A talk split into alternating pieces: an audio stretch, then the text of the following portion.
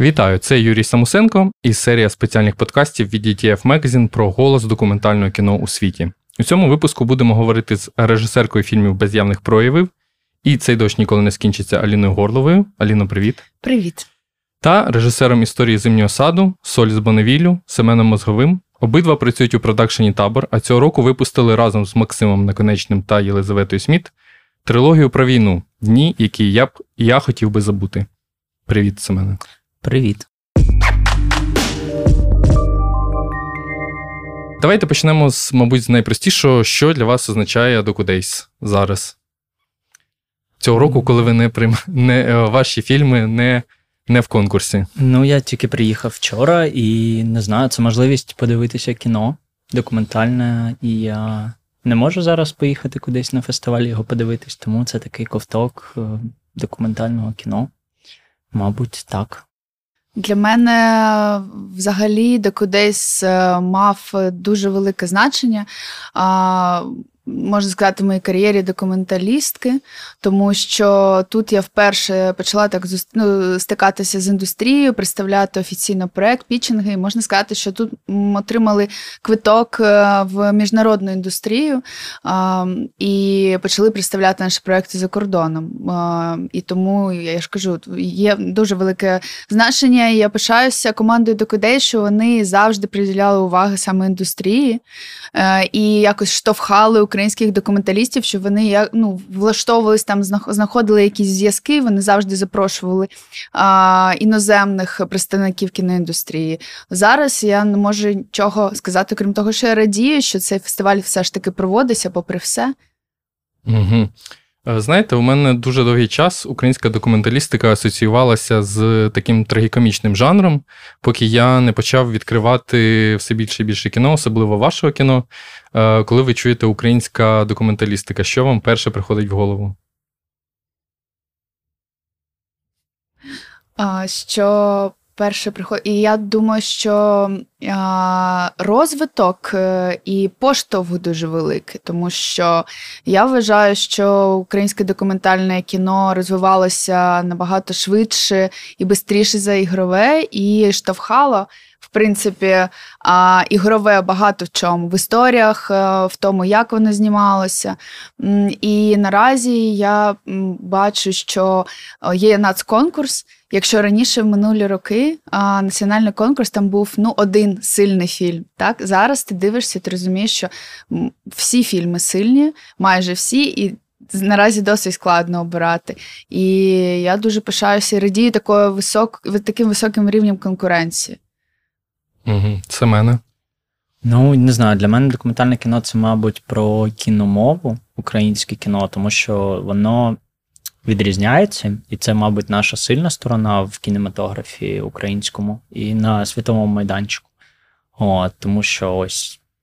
Умовно, за 10 років, та, за 9, сформувалася достатньо потужна якась якась кількість документалістів, які дуже впевнено про себе заявили. І а, дуже важливо, що фільми різні, вони не схожі один на одного, вони варіативні, і це цікаво.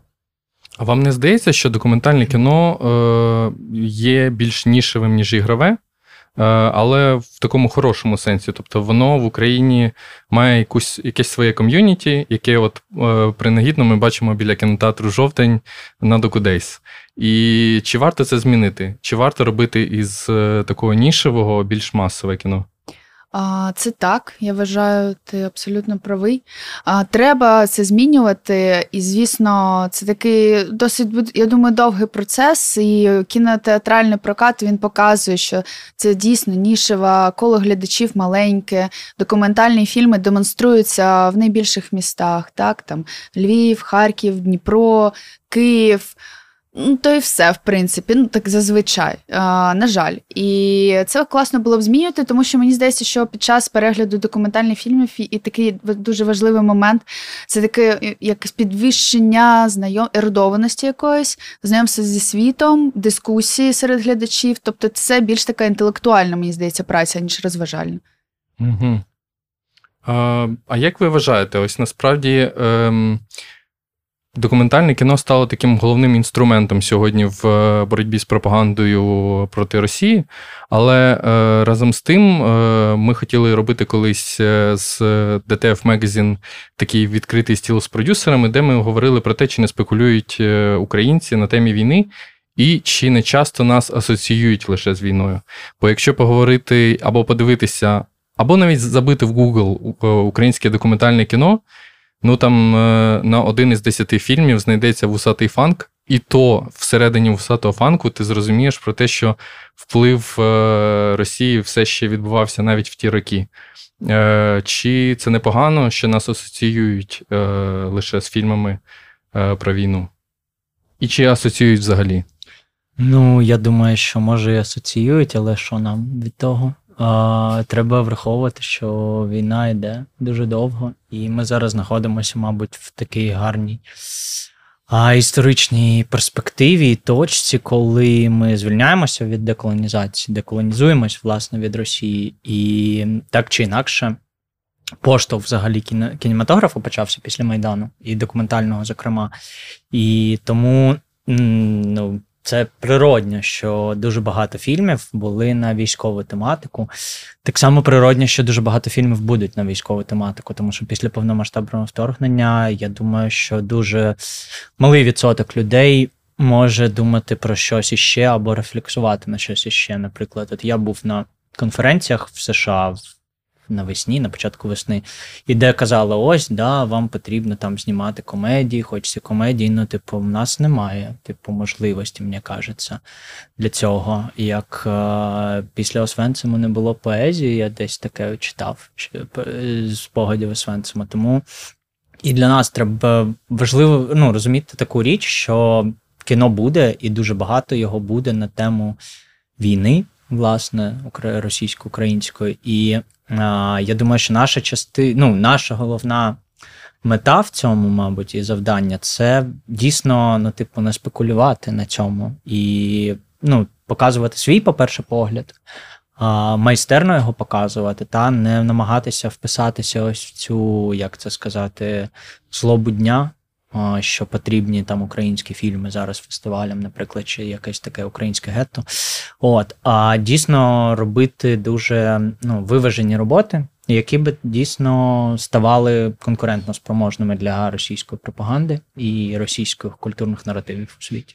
Хотіла о, маленьку ремарку, насправді цікаво, адже Семен, ти ніколи не робив фільми про війну документальні. Я, да. Семен е, завжди знімав на інші теми. Це було дуже класно. Я, наприклад, е, всі мої документальні фільми, вони, на жаль, про війну. І це до того, чи будуть вони надалі про війну. Коли е, після цей дощ ніколи не скінчиться, я для себе зрозуміла, що в принципі висловилися на тему війни. Мені цікаво вже говорити про щось інше. Разом з тим, в нашому продакшені в нас був останній проект ігровий бачення метелика, е, і ми вже навіть там жартували про те, що ну все, це останній і фільм про війну у нас, і в нас більше не було в ну як в проектах е, подальших, не було більше фільмів про війну. Тобто є таке певне було е, ми можна пропрацювали так цю тему для себе. От і я думаю, що.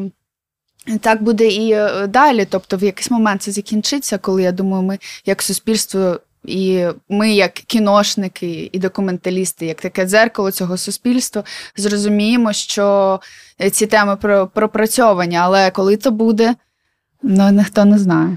Ну так, ми знаходимося в процесі власне травматизації, вона не завершена. І так. поки воно не завершиться, це не дуже можливо, мені здається. Угу. Ми говорили про те, що документальному кіно дав поштовх Майдан. Я спеціально передивився деякі стрічки, ну не самі стрічки, а подивився, що виходило до Майдану. І основним е, таким е, лейтмотивом це були якраз фільми про історичний період. Е, і з такого масового документального кіно це були фільми Сергія Буковського. І зазвичай це були фільми про Другу світову війну, про Голокост. Один із них, пам'ятаю, навіть Спілберг продюсував, була така історія. Але тим не менше, ем, чи це стало якимось таким підґрунтям до того, що документалістика вона більше пішла досліджувати оцю гострішу тему, тому що це відчувається документалістам, і це болить їм більше, ніж е, взяти, наприклад, якісь фільми, портрети, які досліджують е, особистості, які прямо з війною не пов'язані. Наприклад, на докудесь показують крихку пам'ять про оператора Леоніда Бурлаку. І там ось війна насправді не згадується. Не згадується. Ну, це прекрасно. Я насправді ну, я, я це дуже поважаю і ціную. І якщо зараз я бачу якийсь проект, який не пов'язаний з війною, для мене це ну, є таке, я не знаю, я не те, що здивування, але цікаво, як це так в людині все влаштовано. Але от е, щодо цього хотіла сказати: от ми зараз завершуємо, наша продакшн компанія завершує повнометражний дебют Маші Стоянової, фрагменти льоду, і е, там не мало бути е, ніякого стосунку він почався 4 роки тому розроблятися. Не мало не, не мало бути жодного стосунку до війни.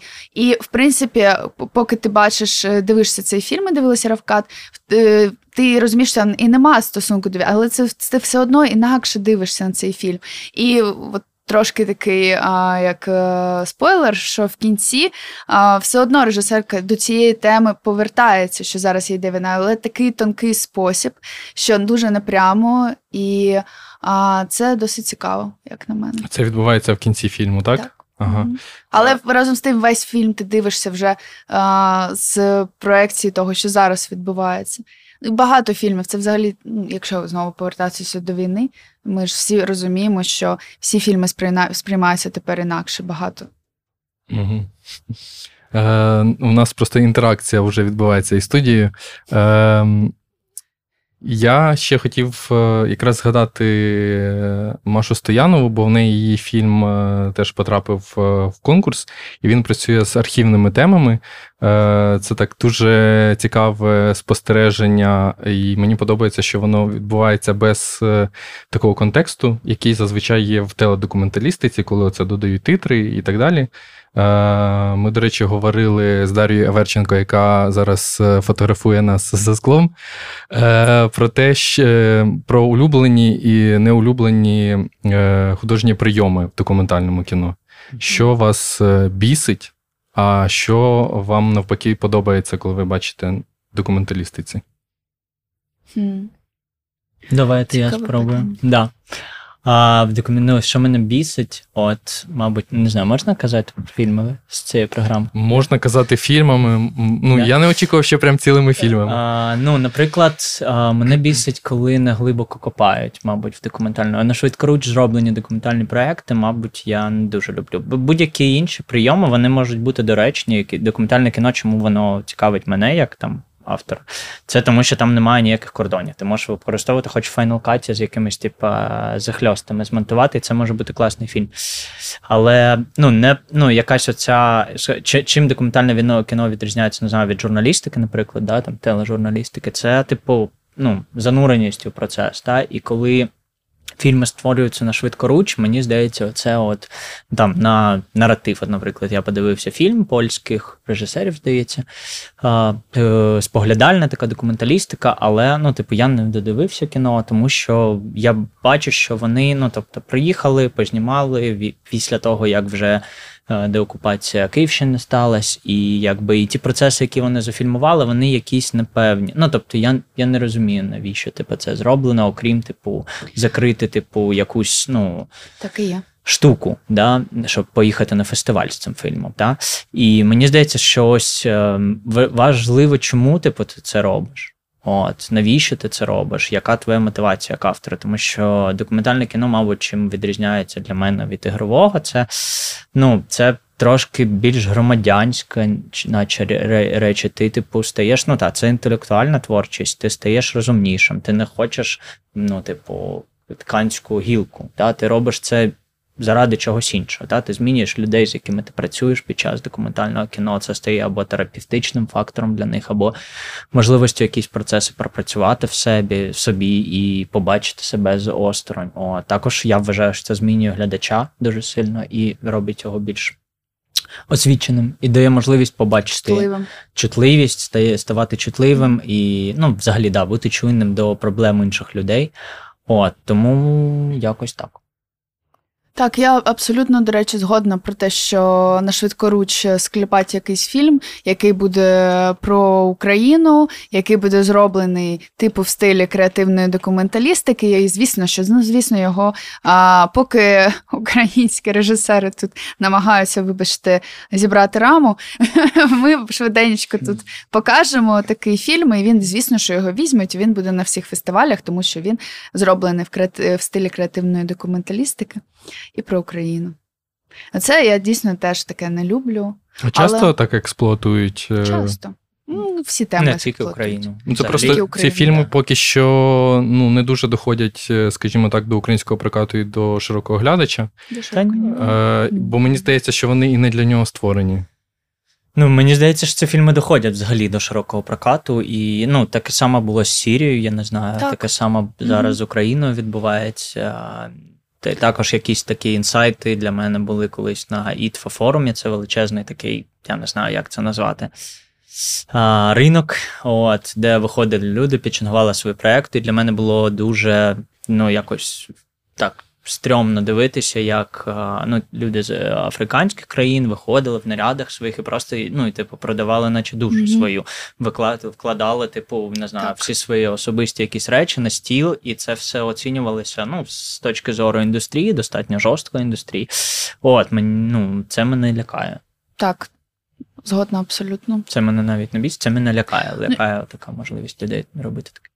Так. Але тобто, всередині документального кіно, ну тобто індустрії документального кіно, існує е, оце цей е, такий прошарок, який є і в ігровому, де на тебе дивляться зверхньо, коли ти намагаєшся говорити на чутливі теми. Це є таке, чи ви цього не відчуваєте? Я бачила зверхньо, можете дивитися, якщо або не довіряти, коли люди, наприклад, не чесні в е, своєму болю, тільки його нібито їм щось болить, і вони намагаються з цього зробити якусь е, подію і якусь там жертву е, чогось чи інше.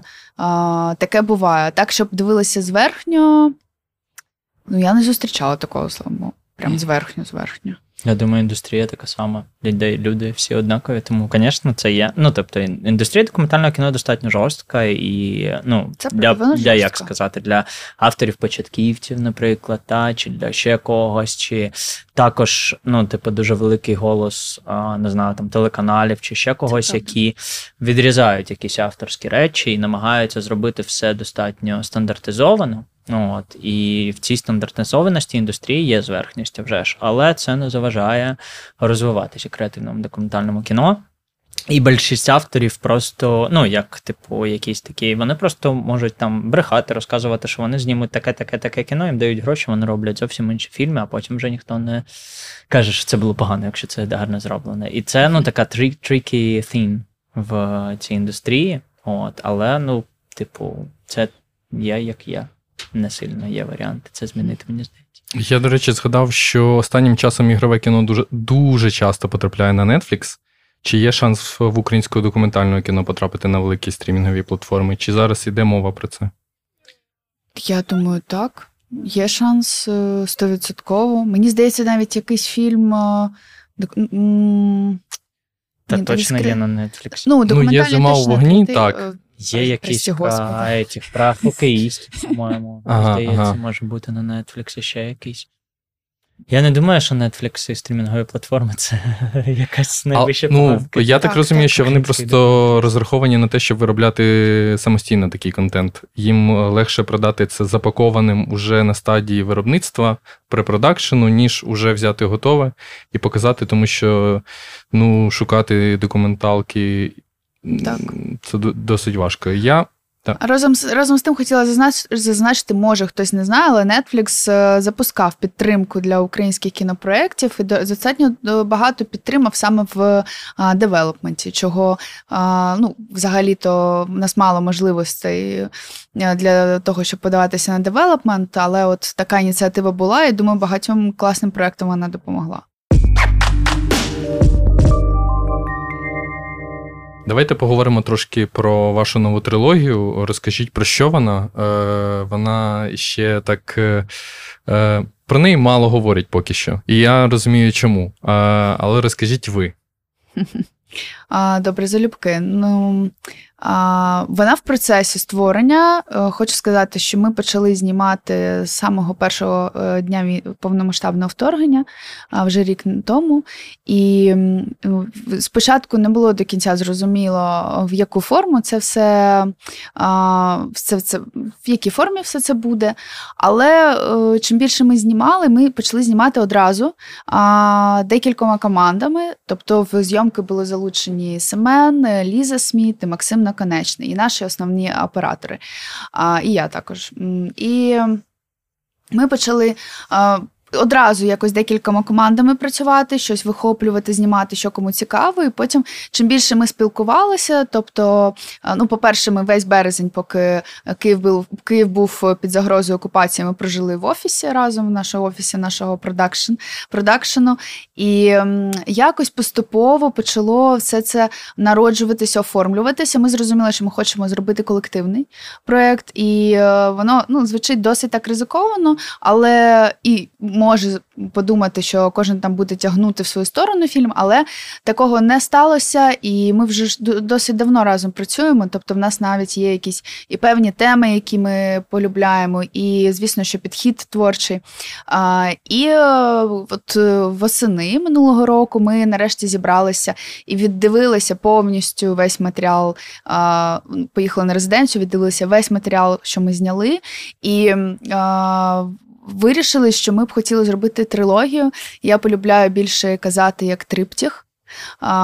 Тому що мені здається, що в фільмі буде не повторюватися прямо от якісь сцени, але буде багато паралелей. Або в одному фільмі сцена буде починатися, в іншому вона буде набувати свого розвитку. Тобто триптіх будуть якісь паралелі між цими трьома частинами. Але це буде три повноцінних повнометражних е, фільми.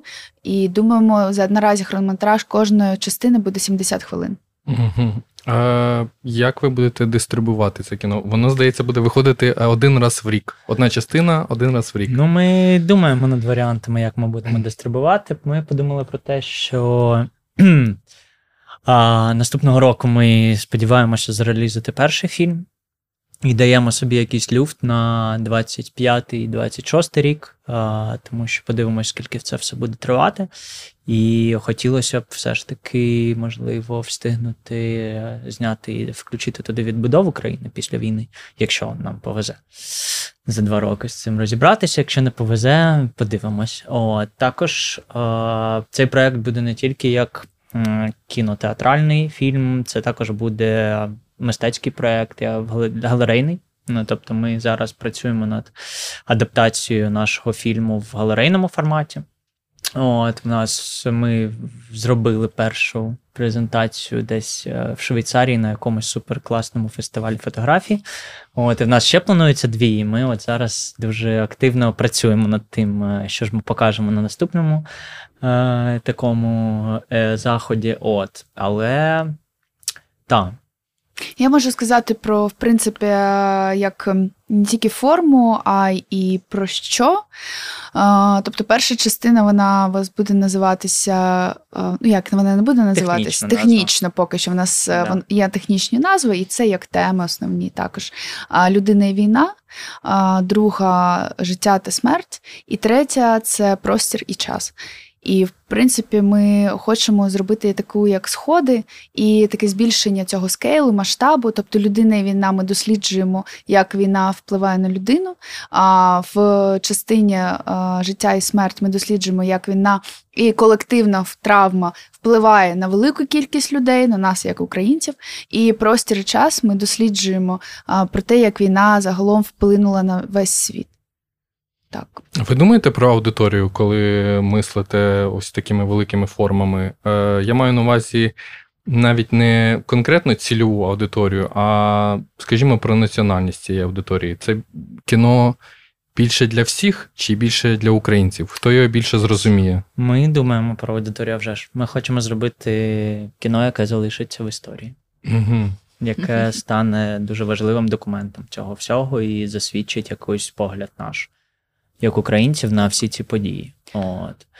А, Ну, та, це світова аудиторія, тим паче, що знімаємо ми не тільки в Україні, і трилогія зачіпає події, які м, кояться у світі, в Європі, в Африці, в Північній Америці. А, от. Мені дуже сподобалось так, як ти сказав, щоб засвідчити погляд наш, наш не те, що в нас є якась егоїстичність в цьому сенсі, навпаки, в цьому проєкті треба его своє дуже так тримати спокійно, щоб взагалі завершити цей проєкт, цей фільм. Але так засвідчити от такий колективний погляд чотирьох кінодокументалістів, але все одно я вважаю, що кожен з нас відображає о, щось ну, не те, що більше, а погляди не тільки наші, а багатьох людей. Ну, тобто, це як тут як засвідчити такий е, колективний погляд е, кінодокументалістів, які е, почали свій шлях з 2014 року, які були присутні тут, в Україні, і які залишаються. Це теж дуже важливо в нашому проєкті, що всі, хто бере участь, вони не евакуювалися, а провели весь цей час в Україні. Хотів поговорити трошки ще про внутрішні зміни ваші, е, які з вами відбулись. Мене особливо вражає те, як е, змінилося наше ставлення до насилля в кіно. Е, і в тому числі до насилля в документальному кіно, бо е, здається, що ми стали до нього більш толерантні, е, можливо, в якомусь сенсі, тобто поріг зображення того, що ми можемо винести, він зріс набагато. І це не лише завдяки документалістиці, а тут я такий похвалюся, що це і через журналістику теж. в принципі, так. Через... А, Але чи змінився ваш поріг? Чи стали ви е, спокійніше, можливо, менш емоційніше дивитися на насилля на великому екрані? Я, наприклад, е, я, наприклад, не змогла. Е, я не змогла е, додивитися сцену в українському фільмі Памфір з насиллям, з цим, як його катували. Я вийшла з залу. А раніше, можливо, б я б додивилася. Для мене він став нижче набагато цей поріг. І е, я дуже погано реагую на насилля зараз, будь-яких проявів. Я думаю, що це ну, не нам казати, це питання до філософів, антропологів, тому що ну, це перша війна, яка настільки цифров, цифрова, скажімо mm-hmm. так, та? і на це, ну, взагалі по світу, поріг того, що ми бачимо, воно змінилося. Навіть стандарти журналістики дуже сильно змінилися. В ранкових новинах в Америці виходять сюжети про масові ексгумації, геноцид. І ясно, що ну, тобто, ти знаходишся в вирі цих подій. Якось це прорефлексувати чи окреслити. Я думаю, що можна буде тільки з часом. Ми знаходимося, як я вже казав, в процесі травматизації. Ніколи ти не знаєш, як на тебе це вплине. Ну, Для мене, наприклад, коли я монтував нашого фільму якісь штуки для індустрійних завдань всяких, типу фондів, ще чогось. Ну, мені було дуже важко і погано від цього всього. От. А, Тому не знаю. Мені здається, що ми стали дуже всі чутливі і ще більше вразливі. От. Але це паралельні процеси. При цьому ну, поріг того, що допустимо. В, Я думаю, я пам'ятаю, що я десь дивився, здається, під час Санденсу, як було обговорення щодо 20 днів в Маріуполі, що допустимо вставляти взагалі фільм. Ну, Треба розуміти, що це документація військових злочинів. Та? І якби ми не робимо кіно, ну, питання аудиторії, питання етики певної, які стають в більш. Ну, в інших умовах, та не в тих, які ми знаходимося. Мені здається, що в даному випадку вони не зовсім доречні. Угу. У мене якраз було наступне питання про ось цю ретравматизацію, бо е, з фільмом Мстислава Чернова стається, що це кіно доцільніше можливо побачити західному глядачу, ніж українцю. І були дискусії навіть з того, чи треба лікар е, на показах е, Докудейс тут. І таке саме питання піднімалось на Санденсі. Тобто, можливо, ця ретравматизація вже пішла трошки далі українців, можливо, вона залишилася лише у нас. Але чим тим не менше, чи українцям варто переживати ці події у документальному кіно в такій кількості, як зараз створюється документальних фільмів сьогодні? Ну я не знаю. Я думаю, що кожен вирішить для себе. Я в першу так, чергу, я тому що ну тобто, ось я ж от я подивився фільм, який мені не сподобався, з якого я вийшов. Вийшло дуже багато моїх колег через його зверхність, умовно. Та при цьому я не потрапив, тому що я не був в Києві на 20 днів Маріуполя. Я дуже хочу потрапити. Я теж. І аншлаги в да, кінотеатрі жовтий. Так, тут Хоча б здавалося так, що е, мало б бути, якщо українці, я сьогодні про це думала, якщо українці не хочуть дивитися про війну, не хочуть там так за знову таки переживати, але разом з тим аншлаги на саме на фільмі «20 днів Маріуполь. Yeah. І це цікаво. До речі, той фільм, який тобі не сподобався, це режисер монтажу е, Сергія Лазніц. Ну, це зробив. видно, да. Да. так трошки це. От. Я думаю, да, я думаю, що лікар потрібен. І фільми дивитись потрібно. Ось так. Ага. Е, Давайте згадаємо трошки про пропаганду. Вона зараз е, поширюється ще сильніше, ніж зазвичай. І я у вас хотів запитати думки, як в експертів документалістики, чи можна вас обманути в кіно пропагандою? Да. Чи... Ми ж люд... ну, Мене можна взагалі. Я дивлюся відео з котом, у якого вуха кроліка. Думаю, та Боже, це ж живий кролик що це за створіння. Потім, типу, на другий день я таки вдивляюсь, що це, типу, монтаж. Поэтому вообще спокійно. Але але ж це може бути маніпуляція, а не пропаганда. В чому тоді різниця виходить? Ні, ну. А ще раз питання можна? Е, питання було в тому, чи можна вас обманути пропагандою в кіно? Я не знаю. Я не знаю. Ви не ловили себе на думці, що вас обманули? І ну, це як в цілому в ігровому кіно тобі іноді подобається, коли тебе так обманюють е, дуже гарно. Але в документалістиці, коли тебе обманюють, ти виходиш так. навпаки, ти такий, ой, це було не дуже гарно. Ну, дивлячись, який обман в документалістиці, для чого він зроблений. Я я, я, я думаю, чому що не дуже вийде саме так. От е, пропаганда завжди відчувається, тому що мені здається, що пропаганда це те, що тобі дає відповіді одразу готові, а не пропаганда це те, що ставить питання. Ну, якось так, якщо простіше сказати про це. Мені так здається. Я думаю, що тобто воно завжди відчутно пропагандистський фільм, мені здається. Але світ можливо обманути, так, обдурити документальним пропагандистським фільмом. Ми просто бачимо якраз живі приклади того, що російська пропаганда досить потужно діє на західний ринок, і дуже багато людей, так. особливо в містах і країнах, де вона була розповсюджена до цього, мала якісь тісні зв'язки. Це до сих пір працює. Ем, Вона просто стала краще маскуватись, мені здається. Це правда. І про маскування е, я не можу обійти. Я в кожному подкасті згадую це питання, і, мабуть, уже набрид нашим слухачам за це. Е, Поговорити про штучний інтелект. Е, Це історія з теж досить е, тривалим маскуванням зараз. І ми теж говорили з Романом Бондарчуком і Дар'єю Верченко про те, що буде, якщо е, фільм знятий штучним інтелектом потрапить на докудейс, чи вони це зможуть розпізнати, і що буде тоді. Е, Як ви ставитесь е, до штучного інтелекту в кіно? Мені цікаво. Я думаю, що зараз е, це не так критично, як буде через 10 років, і я не уявляю, в чому. Ну, це скоріш соціальні питання що буде з постправдою взагалі, і як вона буде розвиватися з допомогою штучного інтелекту. А, Мені цікаво, як можна поєднувати, власне. Ну, я не думаю, що кіно можуть робити штучний інтелект. Таке було, не знаю, коли прийшло телебачення, сказали, що не буде кіно, або коли прийшло кіно, сказали, що не буде театру. Все буде, ну і типу, або що можна зробити монтаж.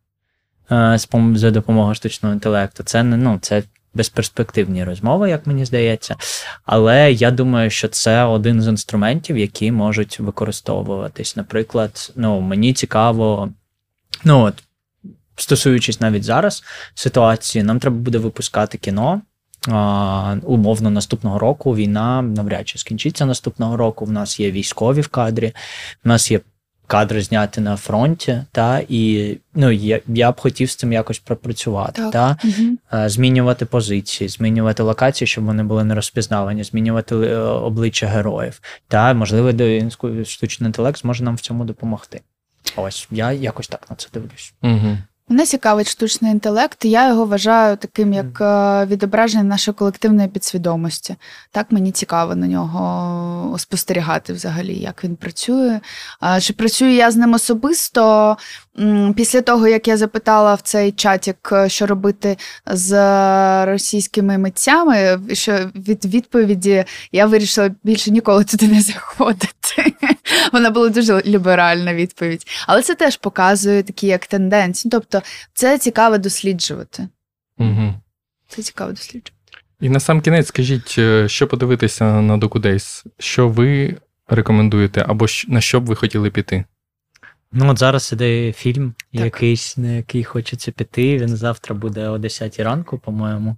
Щось про те, як уявляємо майбутнє. Я не пам'ятаю точно Там, назву. до речі, про штучний інтелект. Цей От. фільм. Ага. Я можу зараз. Але він буде о 10 ранку. Це я точно пам'ятаю. Ну, Щас наш подкаст уже змонтують, е, мабуть, після нього, але тим не менше. Може, це повнометражний а, фільм? записки з Ремоцен. Ага, ага. З Ремоцен, так. Хочу його А- подивитись. Хочеться подивитись е, Олі Берзу Так. підбірку. Монтажний перехід. От, Мгм. власне, я на нього намагаюсь потрапити на цей фільм. Саме так, в пам'яті Ві- Віті Аниська, Ну. режисера монтажу. Українські стрічки, які не бачу. Я не бачив крихку пам'ять. Завтра хочу сходити. Я поки що ходжу тільки на українські стрічки, обожнюю це. Ну, У мене не так багато часу, і все, що я встигаю, зазвичай це от українські стрічки. І вони всі настільки цікаві, настільки а, і хочеться подивитися саме на великому екрані, що я от цим займаюся. Тільки українське кіно ходжу. Це, Ну, це практично я теж. Я, я Власне, тільки на це часу це вистачає. відрізняється від того, як останні, наприклад, пару років на якихось міжнародних майданчиках так само найкращі стрічки були українські, це дуже сильно мотивує. Але так може продовжуватись недовго, на жаль, наскільки я розумію. Чи документальне кіно буде процвітати? Всіх врятую. Сподіваємось. На, на цій позитивній ноті ми закінчуємо. Е, З нами були Аліна Горлова і Семен Мозовий. Дякую вам. Почуємося. Дякую.